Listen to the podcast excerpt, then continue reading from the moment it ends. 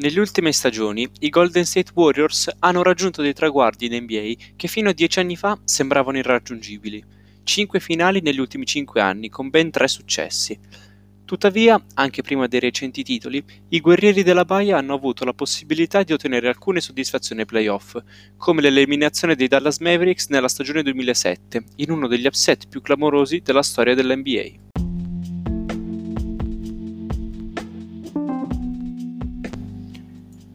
Nella stagione 2005-2006 i Dallas Mavericks raggiungono la prima finale NBA della loro storia, perdendo per 4-2 contro i Miami Heat di Dwayne Wade e Shaquille O'Neal. L'anno successivo in molti sono pronti a scommettere sulla franchigia texana come vincitrice del titolo. Il roster non subisce cambiamenti radicali, esclusa la firma di alcuni free agent la squadra durante la regular season mette in mostra quella filosofia difensiva voluta dal suo coach Avery Johnson e sembra confermare i pronostici della pre-season. Infatti i Mavs vincono 67 partite su 82, ottenendo il miglior record della Lega e potendo vantare tra le proprie file l'MVP della stagione regolare, Dirk Nowitzki. Sulla Baia di San Francisco invece la situazione non è proprio simile. Golden State non partecipa a una serie di playoff da 13 stagioni ed il roster non sembra in grado di raggiungere la post-season, con il solo Baron Davis che è stato in grado di costruirsi un nome tra i professionisti. A gennaio i Warriors concludono una, trade con gli Indiana Pacers, che porta nella baia anche Stephen Jackson, un ex campione NBA con i San Antonio Spurs, seppur con un ruolo non di primo ordine, ma nemmeno il suo arrivo sembra migliorare la situazione e a marzo i Warriors sono sotto il 50% di vittorie, fuori dalla zona dei playoff. Marzo e aprile però sono i mesi della svolta. Golden State vince 16 delle 23 partite rimanenti e si qualifica per i playoff in ottava posizione.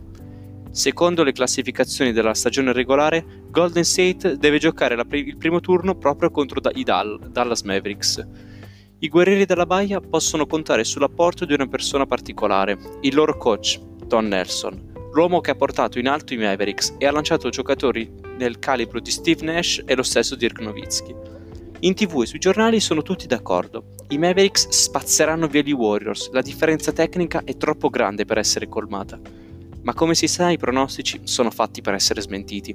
In gara 1 i Mavericks appaiono frastornati e i Warriors vincono 97-85, trascinati da Baron Davis, autore di 33 punti, 14 rimbalzi e 8 assist. Anche se ferita e senza più il vantaggio del fattore campo, Dallas accenna una reazione e in gara 2 sembra riscattarsi, vincendo 112 99 e portando 3 giocatori sopra i 20 punti. Per gara 3 e gara 4 si vola in California. Il clima di Oakland è letteralmente bollente. I tifosi creano uno slogan per l'occasione. We believe, noi ci crediamo. E sono proprio i tifosi a contribuire con la loro spinta alle due vittorie ottenute dal team di Don Nelson. Certo, ci sono anche i giocatori e sono da segnalare i 30 punti di Jason Richardson in gara 3 e i 33 punti di Baron Davis in gara 4. Gara 5 si gioca in Texas e Dalla non si dà per vinta, vincendo 118 a 112.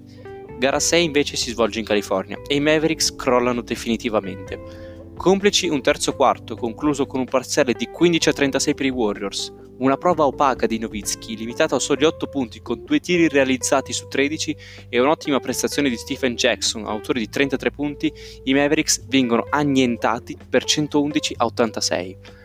Negli spogliatoi e sugli spalti della ora colarina la gioia è incontenibile. Dopo 13 anni di assenza dai playoff, i Warriors sono tornati a giocare in post-season e hanno battuto la miglior squadra della Lega durante la regular season da testa di serie numero 8, evento mai accaduto prima in tutta la storia dell'NBA. Sulle ali dell'entusiasmo, i Warriors affrontano gli Utah nel secondo turno dei playoff, venendo però eliminati per 4-1 a causa della dominanza dei lunghi dei Jets rispetto al quintetto piccolo degli Warriors.